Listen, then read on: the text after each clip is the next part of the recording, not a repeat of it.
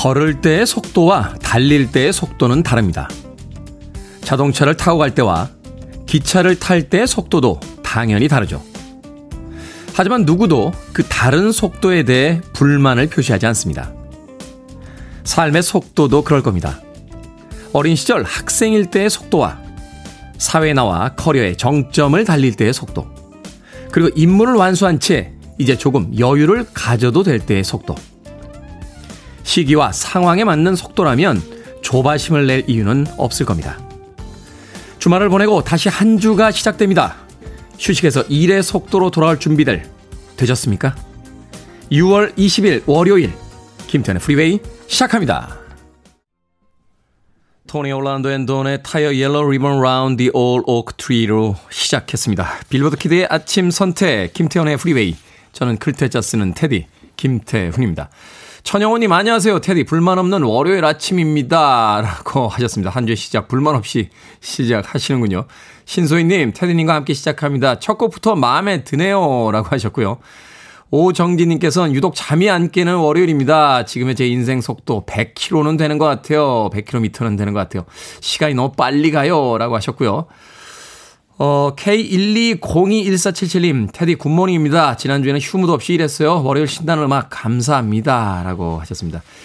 지금 100km가 넘는 속도로 달리고 있다라면, 어, 여유있게 즐길 수 있는 속도가 점점 가까워지고 있다라고 생각해 보는 건 어떨까요? 인생에 있어서 처음부터 끝까지 제일 빠른 속도로만 달리며 사는 인생은 없겠죠. 유독 빠른 속도로 살고 있다라고 하면 조금 여유 있게 즐길 수 있는 시간이 점점 더 빨리 다가오고 있다라고 생각해 보는 것도 괜찮을 것 같습니다. 박경숙님, 테디 반갑습니다. 날씨 습해서 빨래가 안 말라요. 선풍기 제습기 틀어서 말리고 있습니다. 하셨고요. 설건식님, 굿모닝 테디. 남부지방은 이번 주부터 장마가 시작된다고 합니다. 습한 날씨와의 전쟁이 시작되겠네요. 라고 하셨습니다. 전국이 가뭄으로 굉장히 시달리고 있었는데 이 장마가 단비가 될 거다 하는 예보가 나오더군요. 한 경제학자가 분석한 바에 따르면요. 이 장마 첫날과 둘째 날 정도에 내리는 비의 경제적인 효과가 500억에서 1000억 이상이 된다고 합니다. 그러니까 이 장마 너무 우울하게 꿀꿀하게만 생각하지 마시고요. 아, 전국의 그 목마른 대지에 단비가 내린다라고 기분 좋게 받아들이시는 건 어떨까 하는 생각도 듭니다. 자, 청취자분들의 참여 기다립니다. 문자번호 샵 1061, 짧은 문자는 50원, 긴 문자는 100원, 콩으로는 무료입니다. 유튜브로도 참여하실 수 있습니다. 여러분은 지금 KBS 2라디오, 김태현의 프리웨이 함께하고 계십니다. KBS 2라디오, yeah, 김태현의 프리웨이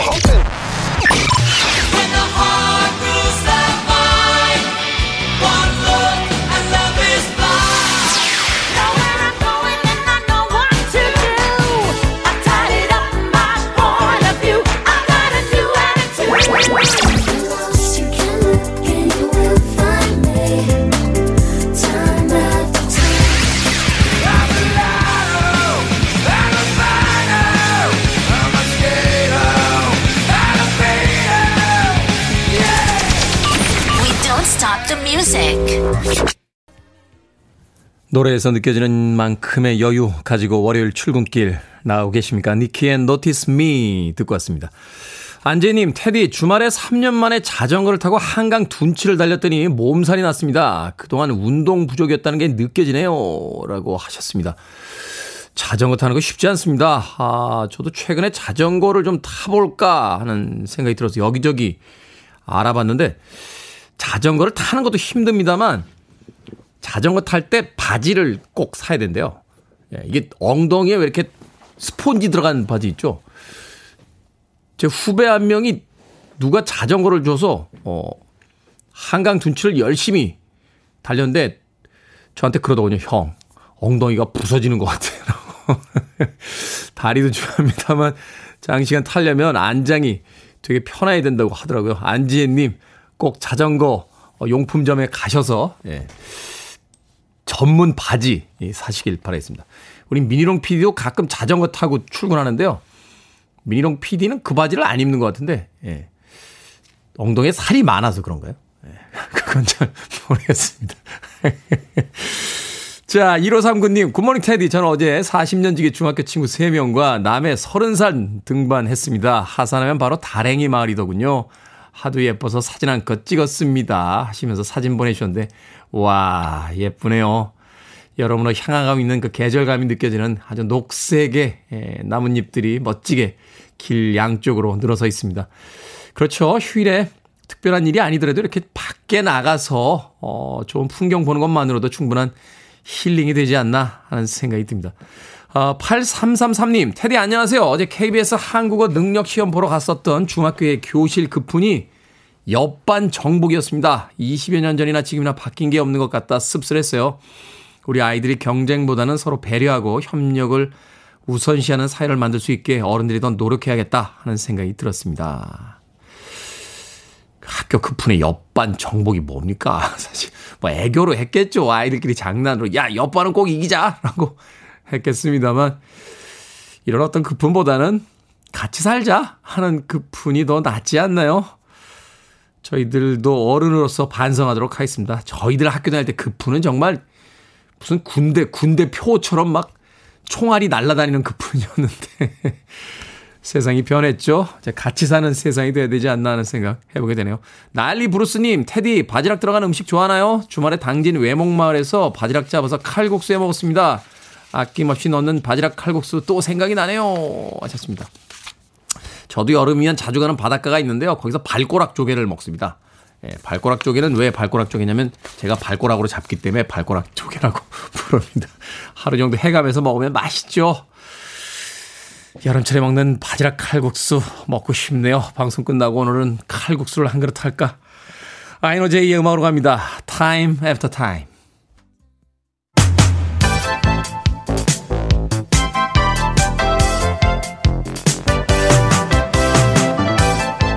이 시각 뉴스를 깔끔하게 정리해드립니다. 뉴스 브리핑 캔디 전희연 시사평론가와 함께합니다. 안녕하세요. 안녕하세요. 캔디 전희연입니다. 자, 서해 공무원 피살 사건 또 산업부 블랙리스트 의혹.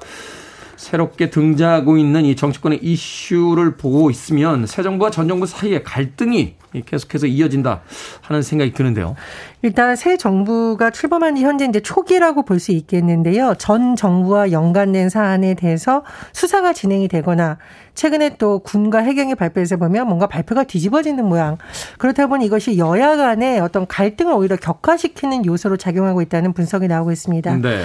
최근 보면 일단 서해 공무원 피격 사건을 놓고 지금 2년여 만에 전 정부와 현 정부에서 발표가 달라졌다라고 볼 수 있잖아요. 일단 국민의힘에서는 서해 피살 공무원 사건 테스크포스 TF를 꾸렸고 하태경 의원이 단장을 맡아서 계속 어떤 야당을 압박하고 있는 분위기고요. 네. 하지만 민주당 우상호 비대위원장은 이거 신색깔론적 접근 아니냐라고 도 맞받아치고 있는 상황입니다. 그리고 이른바 산업부 블랙리스트 의혹과 관련한 검찰의 수사도 최근에 논란이 되고 있는데 민주당에서는 이게 너무 기획 수사 아니냐라고 계속 지금 반발을 하고 있는 상황입니다. 그리고 전현희 국민권익위원장, 한상혁 방송통신위원장을 비롯해서 전 정부에서 임명됐던 인사들에 대해서 윤석열 대통령이 이제 거치 문제와 관련해서 이 사람들에 대해서 알아서 판단할 문제라고 했는데 민주당에서는 이게 사실 사직을 사실상 종용하는 거 아니냐. 음. 좀 거친 표현 쓰지만 나가라는 것 아니냐라고 지금 해석을 하고 있는 상황이에요. 그런데 전현희 국민권익위원장이 법률이 정한 국민권익 보호라는 역할을 성실히 수행하겠다. 즉 임기 다 채우겠다. 네. 이렇게 말을 하고 있는 상황입니다. 어쨌든 지금 계속 여러 가지가 부딪히고 있는 상황인데 지금 국회가 3주째 공백 상황입니다. 의장단도 꾸려지지 않았고 상임위원회도 꾸려지지 않은 상황인데 이런 상황에서 앞서 국세청장을 지금 윤 대통령이 인사청문회 거치지 않고 임명을 했었잖아요. 그러면 앞으로 박순애 부총리 겸 교육부 장관, 김승희 보건복지부 장관 등에 대한 이 임명을 도대체 어떻게 할 거냐가 이번 주에도 관심사입니다. 윤석열 대통령이 21일쯤 후보자들에 대한 인사청문 경과 보고서 재송부를 국회에 요청할 전망인데 그러면 국세청장 사례처럼 국회에서 계속 청문회 거치지 않고 임명할 것이냐 여기에 대해서는 좀 전망이 엇갈리는데 음. 왜냐하면 지금 부총리 겸 교육부 장관하고 보건복지부 장관이 굉장히 중요한 자리이고요. 그렇죠. 요직이죠. 예. 그리고 두 후보자에 대해서 지금 언론과 야당을 중심으로 여러 가지 의혹이 계속 제기됐던 상황입니다.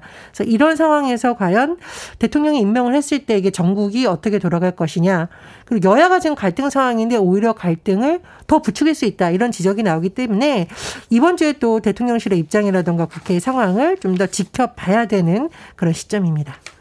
근데 국회 왜 일 안 합니까? 그렇습니다. 뭐 일부 의원들이 이 와중에 뭐 해외로 간다라고 해서 굉장히 비판을 받고 있으니까요. 이 부분은 여야 모두에게 사실 부담이 되는 부분이고 또 여당으로서는 이게 지금 집권 초반이니까 네. 굉장히 고심이 깊을 것으로 보입니다. 지금 경제 상황도 그렇고 예사롭지 않은 시기인데 일 좀 열심히 해주시길 부탁드리겠습니다. 자, 기획재정부 등 관계부처 장관들이 모인 첫 번째 비상경제장관회의에서 유류세 인하 폭이 결정이 됐다고요. 그리고 공공요금 인상 가능성이 언급이 되는데 특히 전기료 인상이 유력하다.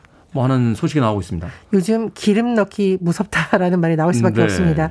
알뜰주유소 찾는 분들이 있긴 하지만 이게 개인의 노력으로 좀 할 수 있는 문제는 아니겠죠.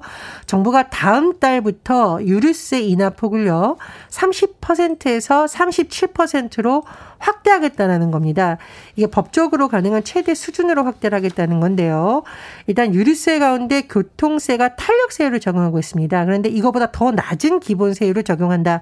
그렇다면 휘발유 기준으로 리터당 57원 정도 추가 인하 효과가 나타날 것으로 정부에서는 기대를 하고 있습니다.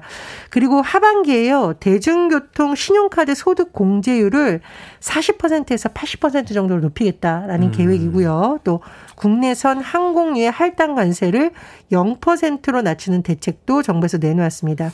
근데 말씀해 주셨듯이 지금 전기요금, 가스요금 인상은 불가피하다라는 전망이 나오고 있는데 다만 추경호 부총리 겸 기획재정부 장관이 이런 말을 했어요. 전기요금, 가스요금은 뼈를 깎는 자구 노력을 통해 인상을 최소화하겠다. 그러니까 네. 인상을 안 할 수는 없는데 최소화하겠다라는 게 정부의 방침이고요. 다만 이제 철도, 우편, 상하수도 공공요금은 동결할 것으로 지금 기조가 나오고 있습니다. 어쨌든 물가 동향이 굉장히 중요한데 정부에서 추가 조치를 발굴하겠다. 그리고 시행하겠다고 밝혔는데요. 물가가 오르면 우리 월급에서 실질적으로 쓸 수 있는 액이 사실상 줄어드는 거잖아요. 그렇죠. 그래서 정부에서 굉장히 물가 관리 잘해야 된다. 이런 주장은 계속 나오고 있는 상황입니다. 미국을 시작으로 해서 전 세계 좀 스태그플레이션 상황이라 공공요금 인상 참 예민할 수밖에 없습니다. 자, 국제 피아노 콩쿠르에서 우리나라의 피아니스트가 최연소로 우승했습니다. 저도 이 연주 장면 봤는데 정말 대단하더군요. 그렇습니다. 만 18살의 임윤찬 미국 반클라이번 국제 피아노 콩쿠르에서 역대 최연소로 우승을 했는데요.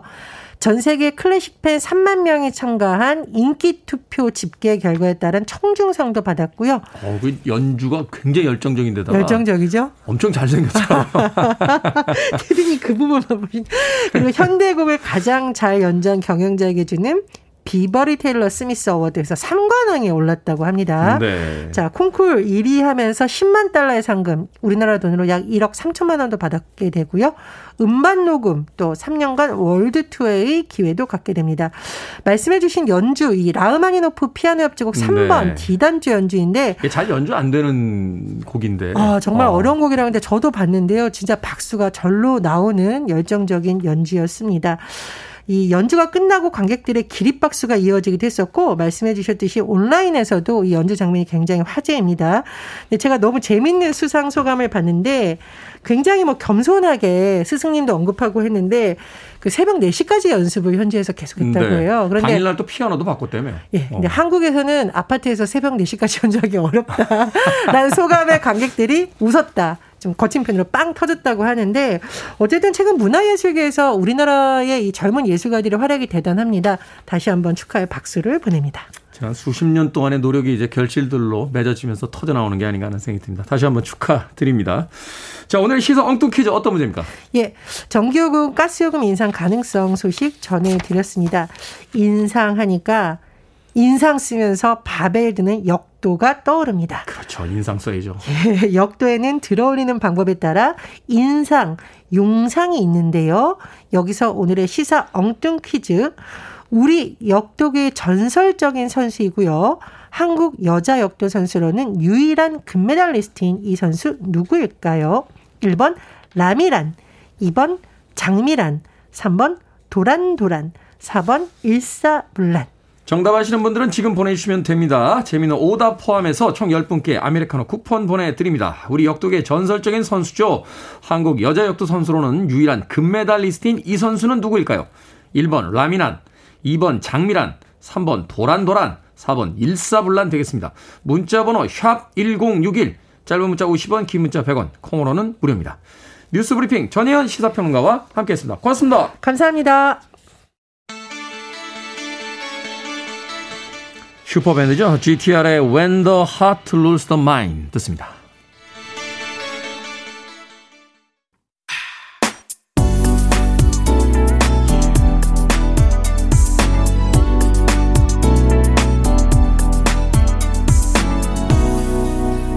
김태훈의 Freeway 0520님의 신청곡 더 존스 걸스의 You Gonna Make Me Love Somebody Else 듣고 왔습니다.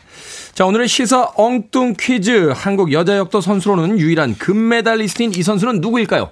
정답은 2번 장미란 선수였습니다. 장미란. 현재미님, 구운 계란. 오늘 아침은 구운 계란에 토스트라고 보내주셨고요. 4538님, 임진왜란. 조립봉님께서는 더위야 가란. K123789427님, 출근 곤란. 2568님, 듀란, 듀란이라고 재기 넘치는 오답들 쏟아내 주셨습니다. 고맙습니다. 자, 방금 소개해드린 분들 포함해서 모두 10분에게 아메리카노 쿠폰 보내드립니다. 당첨자 명단은 방송이 끝난 후에 김태훈의 프리웨이 홈페이지에서 확인하실 수 있습니다.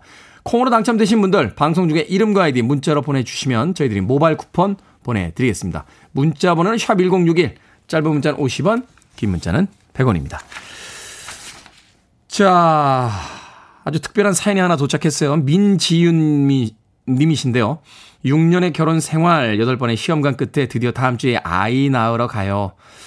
그동안 너무 힘들었는데 어느덧 벌써 출산입니다. 건강하게 만나자 우리 아들. 엄마 아빠가 많이 사랑해 줄게 라고 하셨습니다.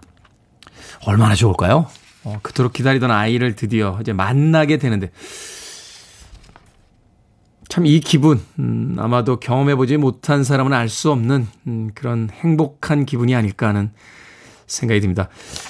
민주님께 제가 마트 상품권 보내드릴게요. 아이 태어나면 필요한 거 많으실 테니까 마트에서 어, 꼭 어, 필요한 물건들 구입하시길 바라겠습니다. 어, 이 사연이 온 게 지난주 사연이군요. 어, 오늘 오늘이면 이미 출산을 하셨을 것 같은데요. 진심으로 축하드립니다. 민지우님 신청곡도 보내셨어요. 벤 포즈의 Still Fighting It 듣습니다.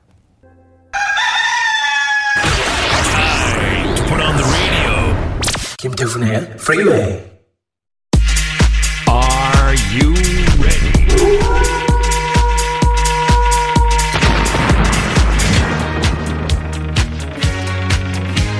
걱정하지 마시고 저만 믿으십시오. 결정은 해드릴게. 신세계 상담소.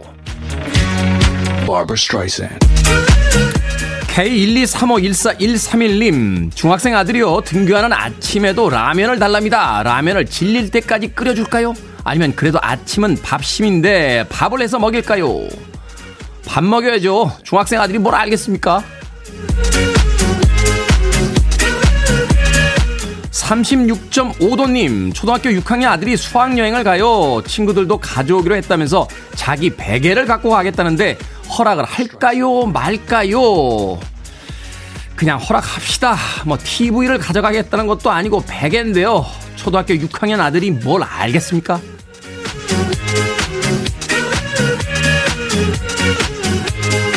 이수경님, 이사를 가는데 남편은 가전제품을 모두 버리고 간대요. 5년밖에 안 됐으니 저는 가져가고 싶거든요. 어떻게 할까요? 버릴까요? 아니면 가져갈까요? 가져가세요. 남편이 뭘 알겠어요?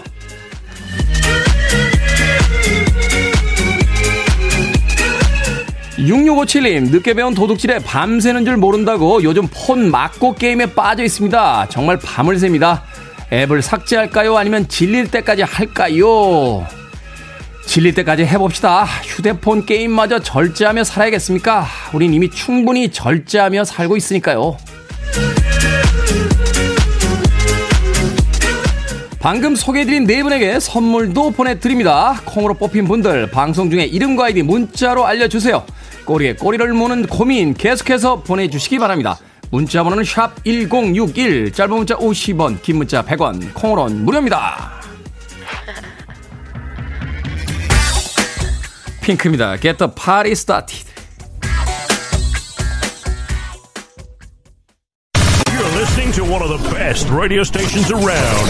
You're listening to 김태훈의 Freeway. 빌보드 키드의 아침 선택 KBS 2라디오 김태훈의 프리웨이 함께하고 계십니다. 1부 끝곡은 핑크 플로이드예요. Learning to Fly 듣습니다. 저는 잠시 후 2부에서 뵙겠습니다.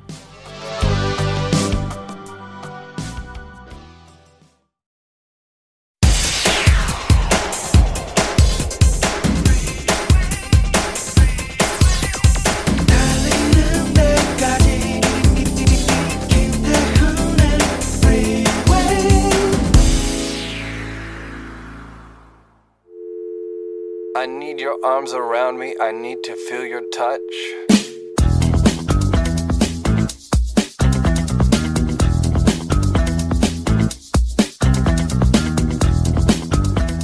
나는 어른이 된다는 게 무엇인지 많이 궁금했습니다. 어떤 사람이 그러더군요. 그건 이제 누군가를 책임질 수 있게 되는 거라고요. 아직 내 하나 가슴도 건사하지 못하고 이렇게 버거운데. 그럼 나는 평생 어른이 될 수 없을지도 모른다는 걱정에 두려웠습니다. 한때는 이렇게도 생각을 했습니다. 어른이 된다는 건 내가 꼭 대단한 사람이 될 필요는 없다는 걸 이해하는 것이라고. 그래서 평범한 내 삶을 용서하게 되는 거라고. 하지만 지나 보니 세상에 평범한 사람은 아무도 없다는 걸 알게 된 겁니다. 저마다 삶이 저렇게 눈부시고 선명한 것을요.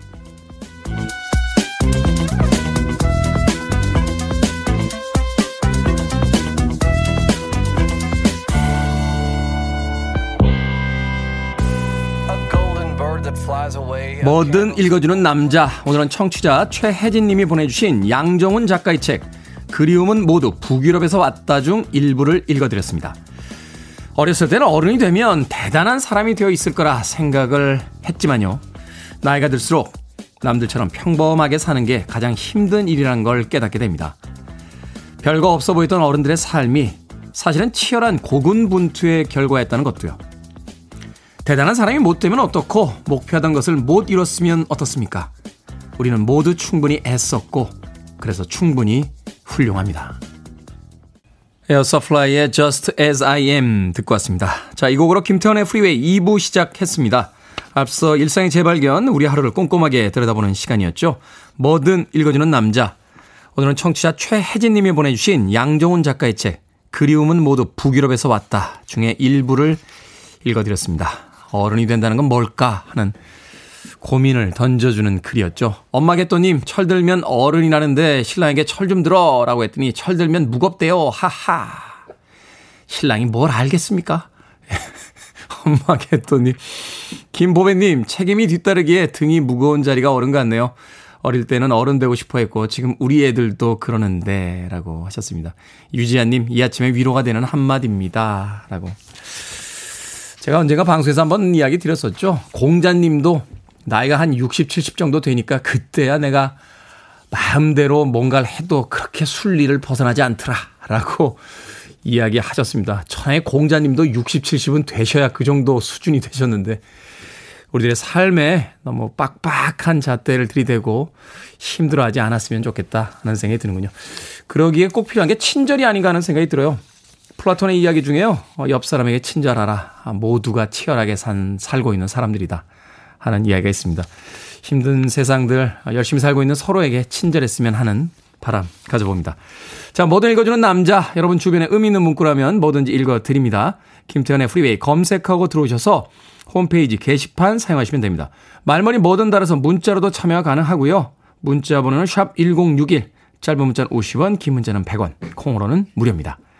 오늘 채택되신 청취자 최혜진님에게 촉촉한 카스테라와 아메리카노 두 잔 모바일 쿠폰 보내드리겠습니다. 그리고 6월 한 달 동안 김태훈의 프리웨이 아주 특별한 홍보를 진행하고 있습니다. KBS 이동 스튜디오에 예, 제 사진과 저희 프로그램의 로고가 wrapping이 돼서 하루에 한 번씩 점심시간쯤 서울 시내를 운행하고 있습니다. 만약에 운 좋게 버스 발견하시면 사진 찍어서 인스타그램에 올려주시고요. 해시태그 김태훈의 프리웨이 달아서 아, 저희들에게 예, 인증샷 보내주시면 추첨으로 선물 보내드립니다. 저희 방송 중에 보내주셔도 됩니다. I want it, I need it, I'm desperate for it. Okay, let's do it. 김태훈의 Freeway. 80년대 나이트클럽의 인기곡들이었죠. 에디 머피의 Party All The Time 그리고 패티 라벨의 New Attitude까지 두 곡의 음악 이어서 들려드렸습니다. 5724님께서요, 재미있는 사진을 한 장 보내주셨습니다. 테디, 저희 이러고 놉니다. 지연입니다. 라고 보내주셨는데, 김태현의 프리웨이 로고 홈페이지 사진이 인쇄된 티셔츠를 입고, 어, 이 티셔츠는 어디서 팝니까? 네, 저도 없는데 하나만 보내주시면 안 되겠습니까? 5724님, 그냥 보내달라고 하면 안 보내주실 것 같으니까, 아메리카노 모바일 쿠폰 한 장 보내드리겠습니다. 야, 이거 개인적으로 인쇄하신 것 같은데 진심으로 감사드립니다. 오치 이사님. 정윤성님, 태훈 씨 이발하시니까 20대 청년 같네요. 저는 사실 그 멋진 중년의 얼굴을 갖고 싶었는데 인생이 원하는 걸 다 가질 수는 없는 것 같아요. 예, 그냥 이번 인생은 20대 같은 얼굴로 살아가기로 그냥 받아들였습니다. 정윤성님. 20대 같습니까? 지난주 목요일에 머리 자르고 왔는데, 제가 보다 조금 젊어진 것 같긴 한데, 20대는 좀 무리인 것 같은데요. 3386님의 신청곡을 합니다. 가제보. 제가 20대 때 들었던 음악이군요. 아, 10대인가요? I like Chopin.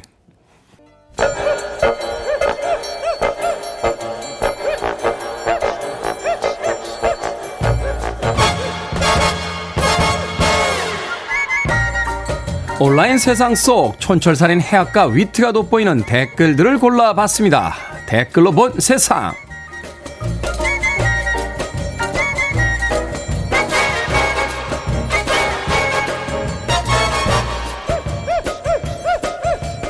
첫 번째 댓글로 본 세상. 지역 기반 중고마켓 어플에는 독특한 구인글이 많이 올라오는데요. 대표적인 게 집에 들어온 벌레를 잡아달라는 거라고 하는군요. 광진구에는 24살 청년이 바퀴부터 온갖 벌레, 심지어 모기까지 잡아주고 있다는데요. 자취방에 바퀴벌레가 나타났다고 본거로 피신을 가거나 집에 못 들어가는 사람들에게 구세주라 불린다고 합니다. 여기에 달린 댓글 드립니다. 얄라 형님. 저도 바퀴 잘 잡는 멋진 사람이 되고 싶은데 바퀴벌레만 보면 온몸이 굳어버립니다. 저 동네 분들 진짜 부럽네요. 소연님, 바퀴벌레 때문에 본가로 피신 갔다는 거 너무 공감이 가요. 벌레랑 같이 있느니 차라리 집을 버리겠어요. 남녀의 성차별을 할 생각은 없습니다만 벌레 잘 잡는 법 뭐 이런 거 학교 다닐 때 남자들에게 좀 가르쳐 주시면 안 되겠습니까? 혹시도 합니까? 그 사람의 바퀴벌레 잡는 모습에 사랑에 빠졌잖아. 이런 날이 올지도요.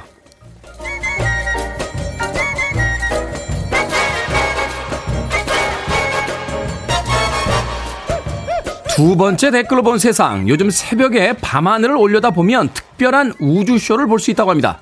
수성부터 금성, 천왕성, 화성, 목성, 토성까지 행성들이 일렬로 늘어서 있는 것처럼 보이기 때문인데요. 이렇게 여러 행성이 나란히 보이는 건 지난 2004년 이후 18년 만이라고 하는군요.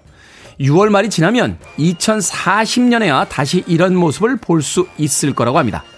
여기에 달린 댓글 드립니다. 나무늘보님, 이런 뉴스 볼 때마다 꼭 봐야겠다고 다짐하지만 막상 저녁이 되면 까먹거나 다음에 보면 되지 하면서 넘기게 되지 않습니까?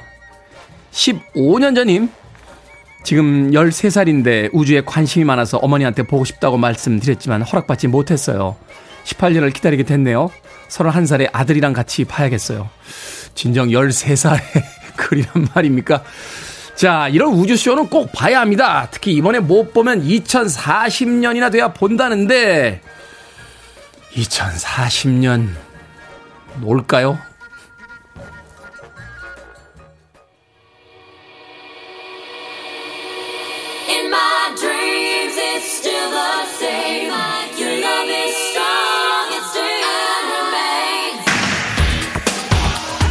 더 파티입니다. In My Dreams.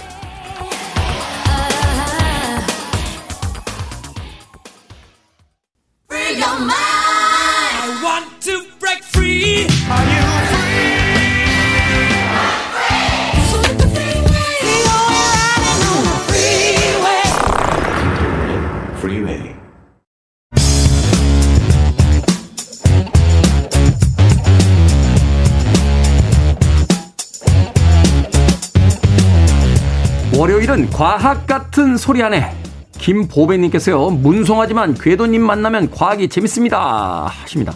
오늘도 재밌게 들어보죠. 과학 커뮤니케이터 궤도와 함께합니다. 어서 오세요. 안녕하세요, 궤도입니다. 최근에 과학에 대한 흥미들 많이 갖게 되신 분들 많으시죠? 아, 네, 요새 많더라고요. 저도 아까 방송하다가 속도라고 했다가 이공계 전공자에게 한마디 들었어요. 속력이라고 해야 됩니다. 아, 그래가지고, 네.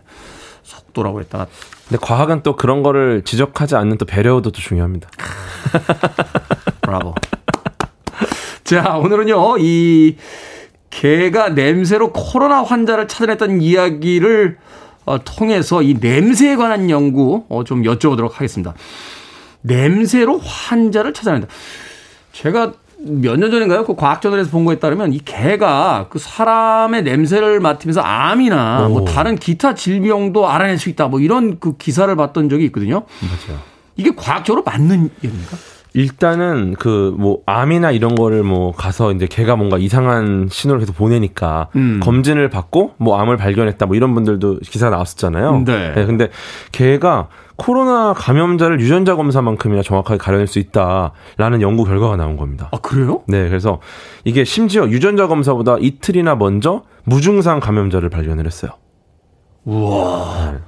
이거를 어떻게 했냐면 걔들을 뭐 올해도 아니에요. 3주에서 6주 정도 훈련을 시켰습니다. 네. 그래서 코로나 감염자의 채취를 감별을 하면 보상으로 테니스공 같은 장난감을 주는 장난감을 주는 놀이를 했는데 그랬더니 후각으로다가 코로나 감염자를 97% 정확도로 어 가려냈어요. 97%요? 예. 그러니까 소변이나 타액 시료의 냄새를 맡았는데 증상이 나타난 감염자 78명은 96% 정확도로. 그다음에 무증상 감염자 31명이 있는데 이분들은 100% 정확도로 찾아냈습니다.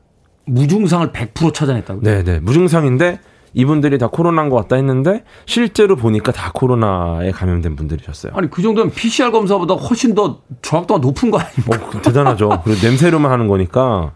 근데 이제 걔들이 어떻게 채취만으로 이걸 가려냈느냐. 네. 이 부분이 사실 명확하게 밝혀지지가 않았어요.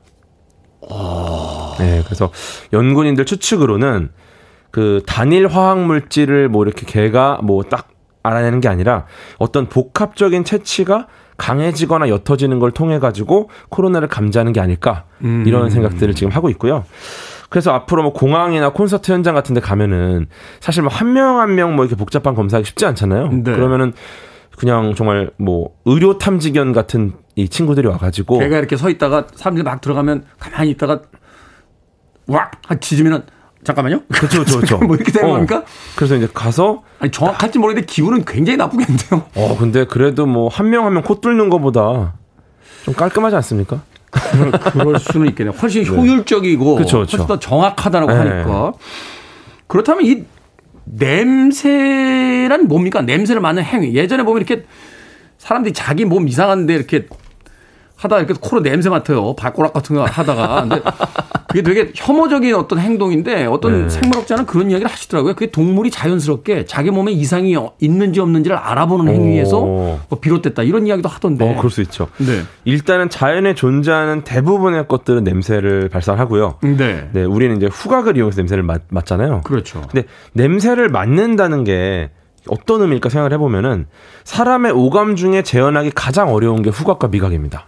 음. 네, 지금 보면은 뭐 시각은 카메라, 뭐 청각은 마이크나 이어폰, 네. 그다음에 뭐 촉각은 터치패드 음. 다 구현이 됐는데 후각이나 미각은 한동안 구현이 거의 안 됐어요. 4D 체험관에도 후각 하는 데는 거의 없거든요. 그렇죠, 그렇죠. 네.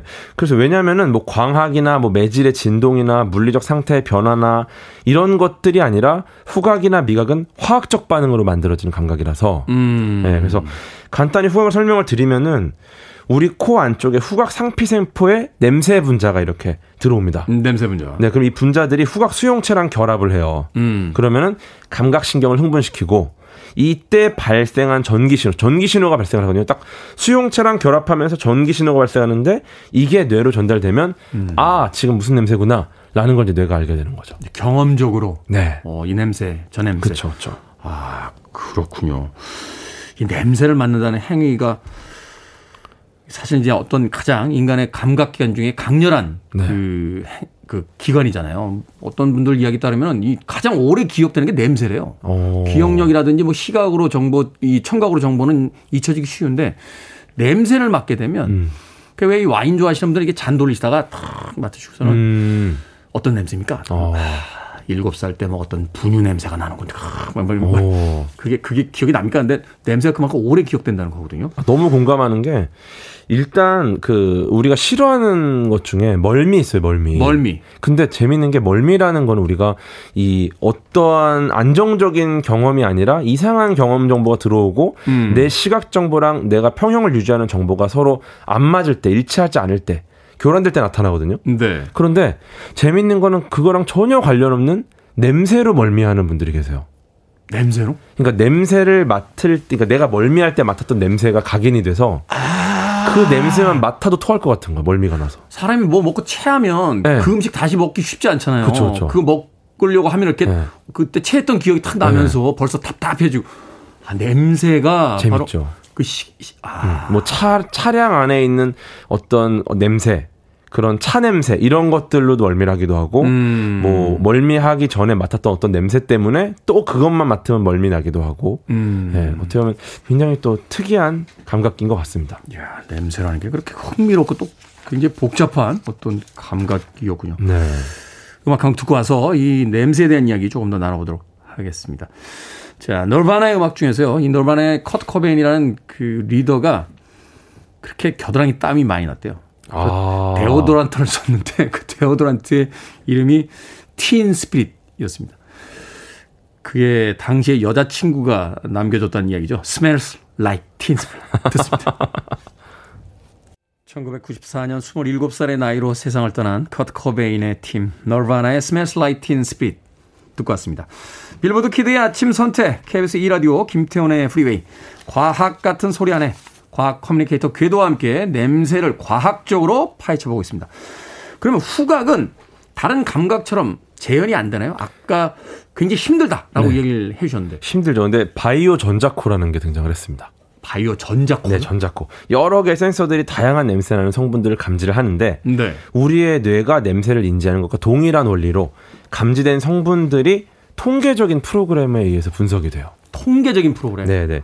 이게 그 후각 수용체가 있잖아요, 우리한테는. 네네. 근데 이거 대신에 전자코에는 후각 센서들이 있습니다. 음. 그래서 후각 센서에 냄새 냄새 분자가 붙으면은 음. 기존의 전기 저항이 바뀌면서 약한 뭐 전기 신호가 발생을 합니다. 네. 그러면 이제 역시나 이 약한 신호를 소프트웨어가 인식할 수 있도록 증폭을 시켜주고 음. 그 다음에 이 증폭된 신호를 소프트웨어가 인식을 해서 분석을 하고 나면 아 이게 어떤 냄새구나 이걸 우리가 알 수 있게 되는 거죠. 화학적으로 분해를 한 다음에 대략 이런 화학 그 구성일 때는 이런 냄새다. 네. 이게 이제 통계적으로 나와 있으니까 네, 네. 그걸 통해서 이제 냄새를 가늠하게 된다. 그렇죠. 되게 어려운 작업이에요, 사실. 간단히 말씀드렸지만. 그렇죠. 이게 뭐 음. 인간의 감각을 흉내낸다는 게 사실은 네, 네. 정말로 힘든 건데. 근데 과학적으로 가능은 해지고 있다. 네, 그렇죠. 그러면 색깔을 구분하듯이 냄새도 어떤 분류법이 있습니까? 그죠. 그게 사실 과학자들이 가장 관심이 있던 거. 과연 이렇게 냄새를 구분해서 분류할 수 있을까? 마치 뭐 RGB 컬러처럼 red, green, blue 이 조합을 통해서 모든 색을 네. 만들잖아요. 그럼 그 냄새도 이렇게 이렇게 이렇게 조합을 하면 어떤 향기가 나오고 이게 가능할까? 그래서 뭐 냄새 분자의 조합이 어떤 향기를 만들어내고 어떤 특정한 악취를 만들어내고 이런 거를 해보고 싶었는데 사실은 뭐이 소리 같은 경우는 뭐 주파수의 길이 뭐 이런 것들을 통해서 뭐 이렇게 막 배열할 수 있잖아요. 네. 예. 그리고 뭐 색깔도 마찬가지로 어떻게 구분이 되는데 냄새가 과- 될까 이게 학계에서 굉장히 큰 문제였어요. 어. 예. 그래서 예전에는 화학 구조를 이렇게 만들어서 냄새 분자들을 좀 분류를 해보려고 했는데 네. 매우 유사하게 보이는 구조인데 분자들이 전혀 다른 냄새가 나는 거예요. 너무 비슷하게 생겼는데. 어. 어, 그래갖고 심지어 농도가 달라져도 전혀 다른 냄새가 돼요. 이야. 쉽게 말해서 뭐 어떤 거는 정말 악취가 나는 재료인데 네. 이거를 정말 농도를 낮춰서 은은하게 뿌리면은 향수로 쓰이는 경우도 있거든요. 그렇죠. 거꾸로 얘기해서 향수가 과하면 사람이 인상을 확 쓰게 되잖아요. 맞아요. 과한 향수가 또 정말 악취가 되는 경우도 네. 있고. 그러니까 이게 농도만 달라져도 전혀 다른 냄새가 되는 거예요. 분자가 똑같은데. 야, 이건 만만치가 않군요. 분류 네. 자체가. 너무 어렵고 그래서 연구팀이 딸기, 토마토, 블루베리, 생지, 소변 이렇게 네 개 표본을 모아가지고 생지 소변은 왜? 하- 함정이죠. 그래서 네, 그래서 이 표본에서 발산되는 냄새 분자 데이터를 모아서 통계학적인 방법으로 지도를 만듭니다. 음. 네, 그래갖고 서로 자주 겹치는 냄새는 좀 가까이 부, 붙이고 뭐 이런 식으로 해가지고 인간이 가장 좋아하는 향기 영역이 어디인가. 음. 요거를 딱 했더니 어 발견이 된 거예요. 인간이 요 영역은 아마 좋아한다. 그래서 우리가 뭐 딱딱딱 요렇게 만들기가 어려우니까 그냥 지도를 매핑을 해가지고 음. 좋아하는 향기 영역이 여기 있다를 만- 만들어낸 겁니다. 그래서 뭐 우주정거장 같은 인공적인 환경 음. 뭐 이런 데서도 지구에서 나, 나타나는 화- 향기를 만들어낼 수 있지 않을까. 아. 우주에 가면 사실 그런 게 되게 어렵잖아요. 그렇죠. 뭐 네. 지구에서도 그건 쉽지 않으니까. 그러니까 그쵸. 고향 떠난 사람들에게 고향의 향기라든지 음. 그러니까 냄새를 통해서 어떤 심리적 안정 혹은 그 그런 경험을 할 수 있도록 만들어 준다는 거. 네, 그런 목표를 또 지금 하고 있는 거죠. 야, 이제 뭐 방향제 이런 거 팔듯이 뉴욕 냄새, 음. 시카고 냄새, 아르헨티나 냄새 이런 거 이제 파는 데가 나오면 집을 뉴욕처럼 꾸미고 싶다. 뉴욕. 야. 야, 이거 미래 사회 멋진데요. 예. 실제로 뭐 서점 같은 데서도 그 서점의 고유의 향을 갖다가 해놓는 경우가 꽤 있어요. 그렇죠. 사실은 왜 그 빵집에 이렇게 지나다닐 때, 베이커리에 지나다닐 때 그때 나는 빵 냄새가 음. 실제 오븐에서 나는 냄새일 수도 있지만 그 스프레이 냄새라는 얘기도 있어요. 어, 그래요? 예, 빵 냄새를 오. 그 나게 한다는 거예요. 그래서 식욕이 확 느껴지니까. 오, 놀라운데요. 놀랍습니다. 자, 마지막 질문 요것만 해볼게요. 예. 질병을 진단하는 이제 전자코 개발도 활발하다라고 했는데 음. 이게 실제로 의료 기술로 사용이 되면 언제쯤, 어떻게 사용이 될까요? 그렇죠. 이제 이거를 목표로 하고 있는 건데 개 같은 경우는 품종에 따라 다르긴 하지만 네. 사람보다 후각이 천 배에서 만 배가 뛰어납니다. 천 배에서 만 배. 네 네 네. 왜냐면은 사람의 후각 수용체 단백질, 이 결국 후각 수용체에 의해서 결정이 되는데 단백질이 500만 개 정도 있어요. 사람이 500만 음, 개. 음. 개가 3억 개가 있습니다. 3억 개. 3억 개. 네, 엄청난 차이죠. 그러니까 이제 확 하고 이렇게 냄새가 네. 우리는 못 맡는 냄새도 우리는 맡으면서. 전혀 못 맞는데 그리고 또 수용체 단백질이 얇은 뼈 표면에 붙어 있거든요, 개가. 그런데 그 표면적이 개가 사람보다 30배가 큽니다. 그 수용체 단백질이 딱 붙어 있는 표면적이. 말하자면 이제 필름 해상도가 그만 크다는 얘기예요. 네, 받, 받을 수 있는 이 크기가 큰 거고 그 다음에 뇌의 크기가 사람의 10분의 1밖에 안 돼요, 개가. 네. 그런데 냄새를 처리하는 영역이 사람보다 3배가 커요. 그러니까 그쪽으로 이제 발달이 네. 됐군요. 전체 룸이 사람보다 10분의 1인데 거기에서 사람보다 3배가 크니까 음. 얼마나 개가 집중하고 있는지 그 부분에. 냄새의 진심인 생물이군요. 예, 그래서 이제 인간이 개보다 뛰어난 후각을 가질 수 있느냐 이거는 쉽지 않은데 과학 기술이 들어가면 이제 얘기가 달라지는 거죠. 음. 네, 그래서 바이오 전자코 기술이 발전을 하면 개보다 더 뛰어난 후각을 가질 수 있지 않을까 인간이 보유할 수 있지 않을까 그렇게 보고 있는 거고 그렇게 되면 아마 질병 조기 진단에 활용될 수 있지 않을까. 예전에 그 냄새를 보는 소녀라는 드라마 있었거든요. 네네. 네, 근데 냄새를 시각화하고 코드화하는 거를 목표로 하고 있어요. 음. 네, 그러면은 정말 우리가 사진을 남기듯이 냄새를 기록할 수도 있고 음. 그렇게 되면은 이제 기록된 냄새 코드들을 바탕으로 해서 할 수 있는 게 굉장히 많아지겠죠. 그렇겠죠. 네. 쥐스킨트의 소설 중에서 향수라고 하는 어, 세상의 모든 냄새를 만난 한 남자의 이야기가 나오게 되는데 음. 그것이 이제 어, 바이오 전자코로 개발될 날이 머지 않았다. 그것이 질병의 어떤 탐지부터 다양한 곳에 쓰일 것이다. 멋진 신세가 펼쳐지고 있습니다. 건강하게 오래오래 살아야겠다는 생각을 해보긴. 아까 우주 얘기 나와서 문득 궁금해서 그런데 네네. 하나만 이야기해 주세요. 우주에도 냄새가 있습니까? 아, 그쵸. 우주에 냄새 있을 것 같으세요? 우주에 냄새가 있을까요? 냄새가 있어도 공기가 엄청나게 맡아질 수 있습니까? 맞아요. 어, 우주 공간 자체가 진공이잖아요. 네. 그러다 보니까 냄새가 나지 않을 것 같은데 우주에 또 떠다니는 분자들이 또 있어요. 어. 네, 그래서 이걸 우주인들이 직접 증언을 한 얘기인데 그들이 우주에서 나는 냄새가 있느냐 물어봤더니 총을 쏜 후에 나는 냄새. 건파도 화약 냄새 같은 게 네. 나요. 혹은 뭐 유황에서 나는 냄새 이런 냄새 난다고 하는데 이걸 그럼 어떻게 맞냐 우주복을 입고 있는데 물어봤더니 우주 유형을 하잖아요 나가서 네. 그러고 나서 우주복을 벗을 때 나는 냄새가 있대요 와가지고 아, 그 옷에 붙어 있는. 네네네 이야. 그래서 이제 이게 뭐 이런 냄새가 뭐 해성이나 우주 먼지에 포함돼 있다가 우주인 우주복에 붙어 있다가 들어서 딱 난다는 새로운 사실을 하나 알게 되는 겁니다. 네. 우주에는 화약 냄새가 난다. 과학 같은 소리하네 오늘은 냄새에 대해서 과학 communicator 궤도와 함께 이야기 나눠봤습니다. 고맙습니다. 감사합니다.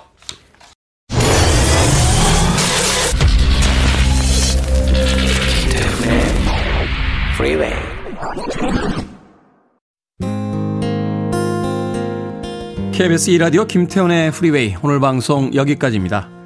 오늘 끝곡은 나탈리 머천트의 Kind and Generous 준비했습니다.